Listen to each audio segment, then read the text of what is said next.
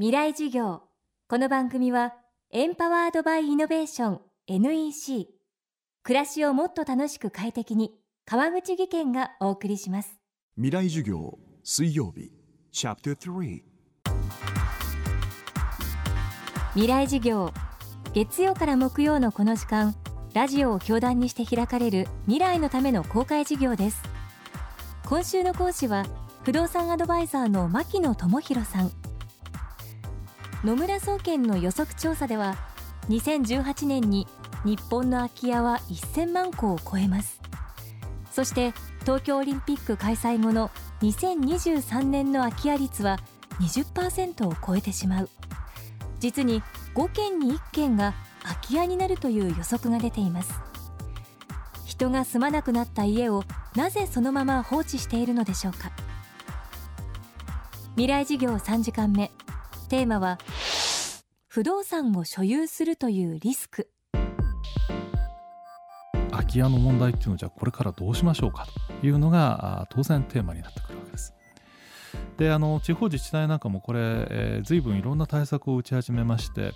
えー、昨年の11月、えー、国でもですね空き家について新しい法律が作られましてですね空き家放置していて誰が見てもこれはもう住まないし使ってないぞと、えー、しかも危ないぞと言われているような住宅に対しては自治体が、まあ、中に踏み込んでですね強制的にこの空き家を取り除くというような対策も行われつつあります。ただ問題はこの表面的に非常に危ない状態になっている空き家だけではなくてですね今までの住宅木造の住宅でおじいちゃまおばあちゃまがいなくなっちゃって見た目は全然普通の家なんですけれども中に誰も住んでいないとまあ、こういう住宅が世の中に氾濫をしているっていうのが現実です。でこれらの住宅じゃあもう使わないんだから、えー、住宅取っ払いましょうとところがこの住宅家1軒壊すのにですね、まあ、大体100万円から200万円ぐらい今かかります。なんでこんなに壊すのにかかるんだっておっしゃる方多いんですけれども、えー、実はあの皆さん毎日出すゴミえー、いろいろ分別してゴミって捨てますよね、えー、住宅の解体も全く一緒でですね、えー、産業廃棄物になるものあるいは燃やせるもの、えー、全部分別して解体しますので作業が大変なんですね、えー、処理費も処分費用もかかりますので、えー、どうしても1件あたりの解体費用って高くなります。100万円や200万円かけて解体して更地になった土地、えー、これ自治体どういうふうに扱うかっていうと今までは住宅が建っていたんで、固定資産税を住宅政策上減免しましょうという動きがありました、具体的に言いますと敷地面積が200平米未満の土地に建っている住宅についてはですね従来の固定資産税の6分の1にしましょうという特例がありますところが住宅がなくなってしまうとこれ普通の土地じゃんということで、通常の固定資産税かけますっていうことになります。まあ、よくあの固定資産税6倍になっちゃうっていう方多いんですけど、まあ、6倍になったんではなくて、もともとの固定資産税がかかる。えー、住宅の時よりは6倍に増えると。まあ、こういう状況になるわけです。えー、地方の時はですね、まだ固定資産税ってそんなに高くない。まあ、年間せいぜい数万円。え、このぐらいの固定資産税負担だったんですけども首都圏のちょっとした一戸建てになるとですね、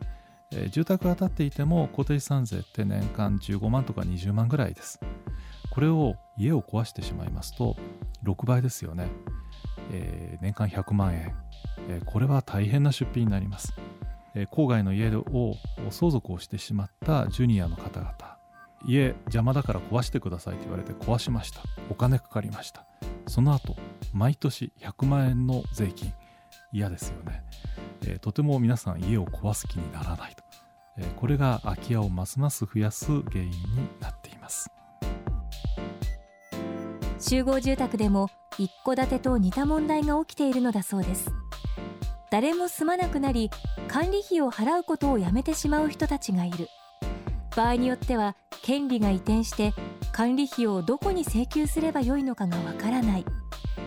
今の時代不動産を所有するにはリスクも伴います。こういったようにですね実際自分が住まない家当然次の行動としてるのはじゃあこれ貸しましょうと貸しに出します。でも今、え、若い方中心に皆さん都心に住むようになると郊外の一軒家借りる人いないです、え、借り手がいないんだったらもう固定資産税負担するのも嫌だから、え、これ売ってしまおうと売りに出します。売れないです。これも明らかですよね。もう郊外に住む人がいない。使う人がいなかったらこの土地って売却できません。それでも固定資産税は毎年例えば更地にしてしまって100万円かかっちゃった。これどうにもなりませんよね。でこれらを裏付けるようにですね例えば首都圏の中でも神奈川県あるいは埼玉県千葉県といった東京の周りの郊外部の住宅、え不動産の負の字が負けの漢字不動産負け不動産になっているっていうのが今の郊外での住宅地の問題です。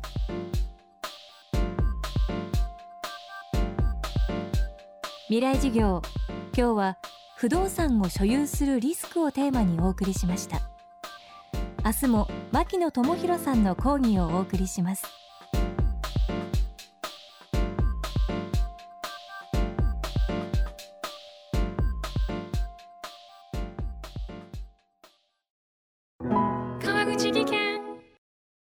階段での転落大きな怪我につながるので怖いですよね。足元の見分けにくい階段でもコントラストでくっきり白いスベラーズが登場しました。皆様の暮らしをもっと楽しく快適に。川口技研のスベラーズです。未来授業。この番組はエンパワードバイイノベーション NEC 暮らしをもっと楽しく快適に川口技研がお送りしました。